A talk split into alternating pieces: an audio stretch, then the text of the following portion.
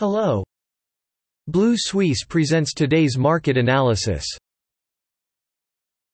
Capital Markets Overview Major European shares erased early gains and closed in the red on Tuesday, with the benchmark DAX 30 down more than 1% to close at a more than one-month low around 13,750, weighed down by defensive sectors such as consumer staples and healthcare.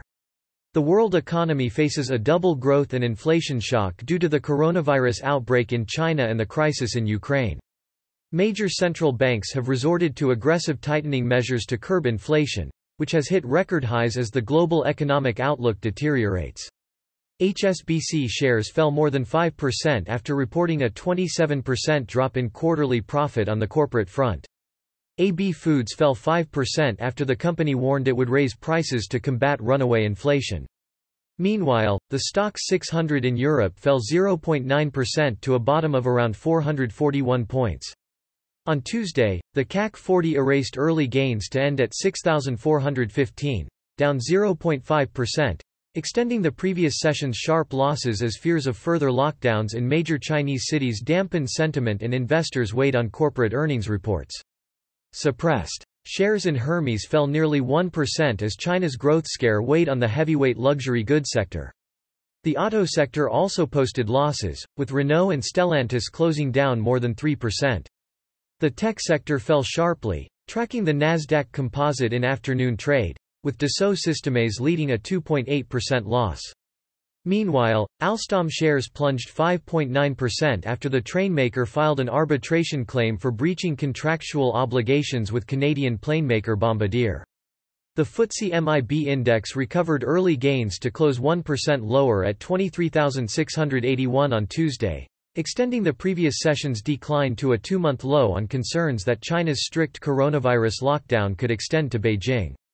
Milan's auto sector was pressured by the risk of factory closures in China, with Stellantis down 3.2% and Pirelli down 2.5%. Financials also fell, with Unicredit down 3.2%. On the other hand, utilities continued to outperform the index, with A2A up 0.7%, as the Italian government pushes for alternative gas suppliers to wean themselves off Russia. The MOEX Russia index rose 6.1% to close at 2,318 on Tuesday, making up for losses from the previous session's decline two months later, as investors continued to assess the risk of a continued war over Ukraine and the possibility of the sixth round of EU sanctions.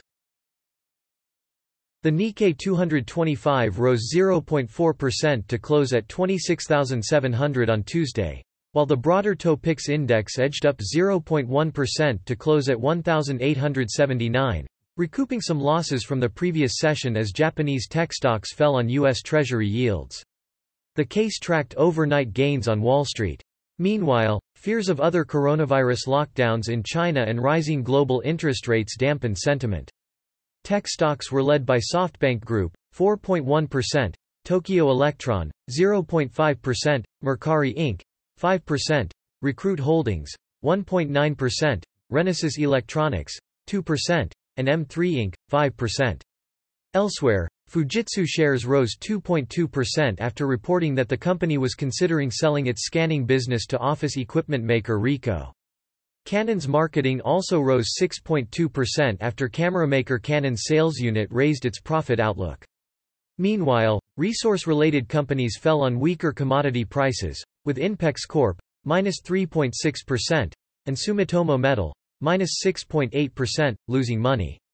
Australia S&P ASX 200 index fell 2.1% on Tuesday to close at 7318, its lowest level in a month, weighed down by a drop in commodity stocks on worries about further coronavirus restrictions in China and concerns about rising interest rates slumped over concerns. Fears of a prolonged coronavirus lockdown in Shanghai and possible restrictions in Beijing have spooked investors already worried about a slowdown in Chinese commodity consumption and a sharp rise in global interest rates after mass testing began in Shanghai's largest district. Commodity prices weakened, with heavyweight miners and energy companies leading losses, with Fortescue Metals, down 6.9%, BHP Billiton, down 5.8%, Rio Tinto, down 4.3%, South 32, down 7.9%, Woodside Petroleum, minus 4.6%, and Santos Limited, minus 4.3%, fell sharply. Gold stocks and lithium explorers, as well as financial firms, also tumbled. Meanwhile, payment solutions provider EML Payments plunged 38.6% after cutting its 2022 earnings before interest, taxes, depreciation, and amortization EBITDA, by about 8%. That is all for today. Visit Blue Suisse website for more analysis for free. See you tomorrow.